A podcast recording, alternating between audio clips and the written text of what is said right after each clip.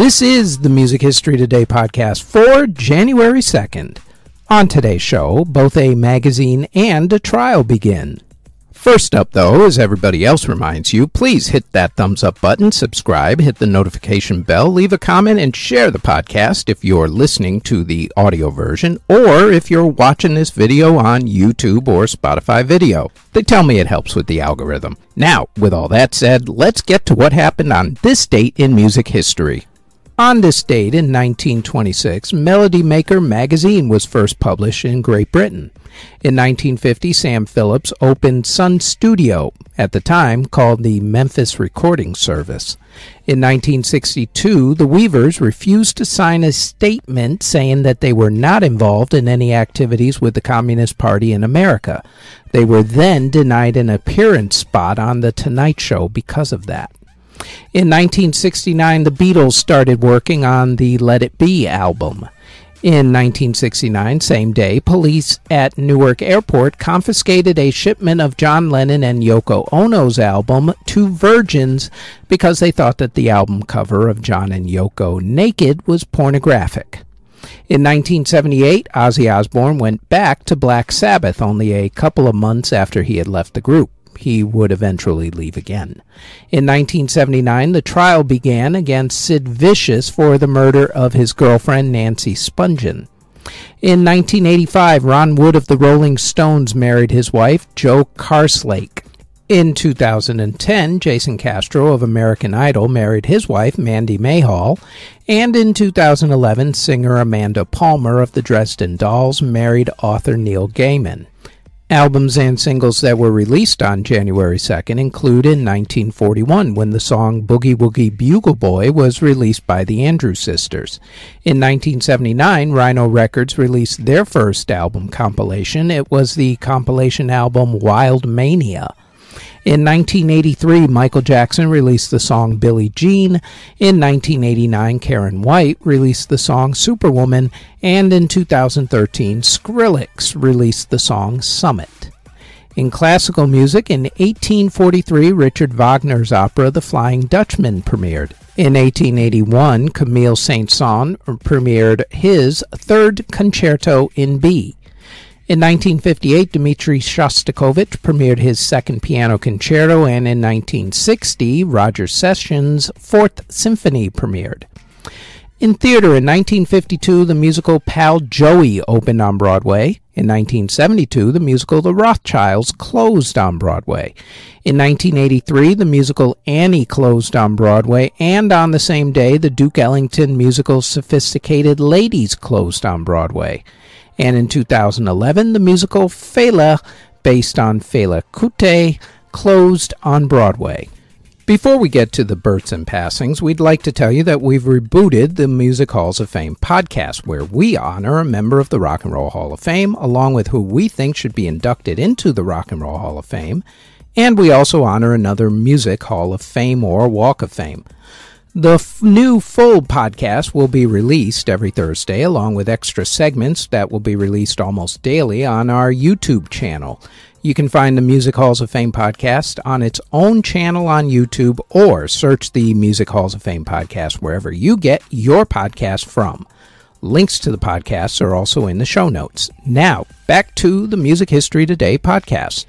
Artists who were born on January 2nd include singer Bryson Tiller, country singer Roger Miller, who sang the song King of the Road, Chick Churchill of Ten Years After, singer Julius LaRosa, composer Michael Tippett, funk master Glenn Goins of Parliament Funkadelic, Kelton Kessee of Immature, Doug Robb of Hoobastank, country singer Ricky Van Shelton, country session guitarist Harold Bradley, Shirley Strachan of Skyhooks, singer Jilly Anais singer Claire Rosinkranz, singer Dana Vaughns, singer Mandy Harvey, singer Don Silva, and Chris Cheney of The Living End.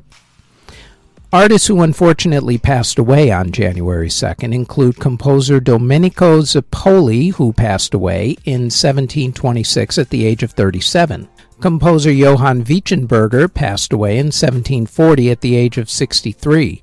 Composer Johann Krebs passed away in 1780 at the age of 66. Composer Franz Mayer passed away in 1789 at the age of 68. Composer Ignaz von Beecke passed away in 1803 at the age of 69. Composer Carl Goldmark passed away in 1915 at the age of 84.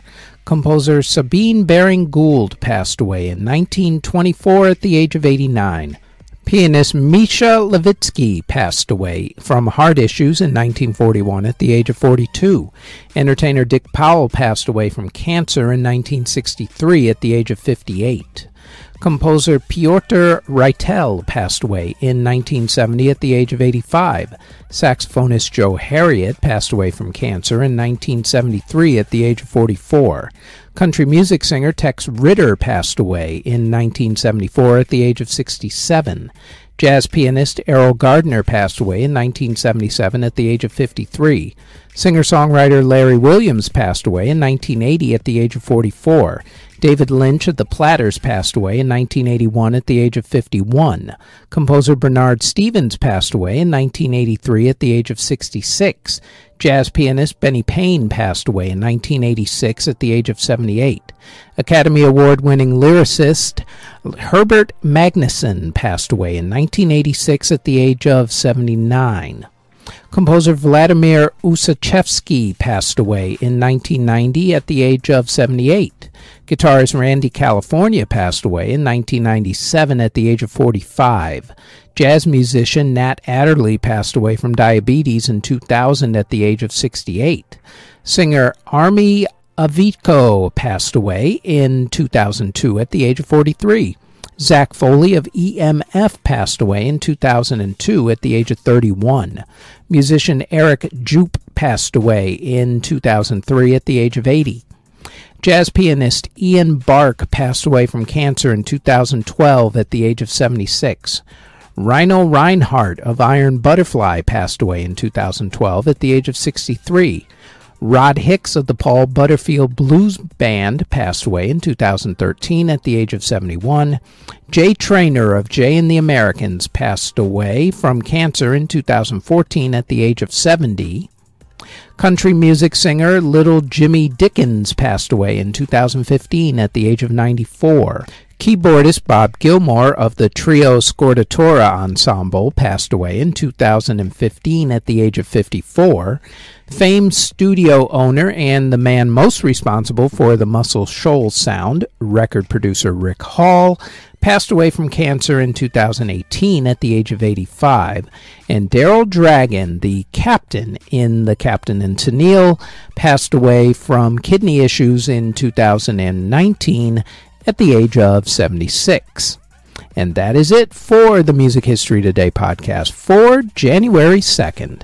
If there are any other moments in music history for this day that we didn't mention, please leave them in the comment section.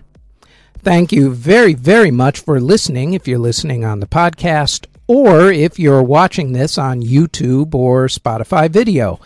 As always, don't forget to like, subscribe, comment, and share this podcast. And if you like this podcast and you want more of our podcasts, then I invite you to check out our Music Halls of Fame podcast in either audio or video form. It drops every single Thursday. You can listen to the audio version of this podcast on Apple, Anchor, Spotify, Google Podcasts, Castbox, wherever you get your podcast from all under Music History Today. You can also watch the video version of this podcast on either YouTube or Spotify Video, also under Music History Today. Our Facebook page is Music History Today. Our website is jamaritaniamedia.com. And our Twitter is twitter.com backslash Music History Day. Thank you very, very much for listening or watching.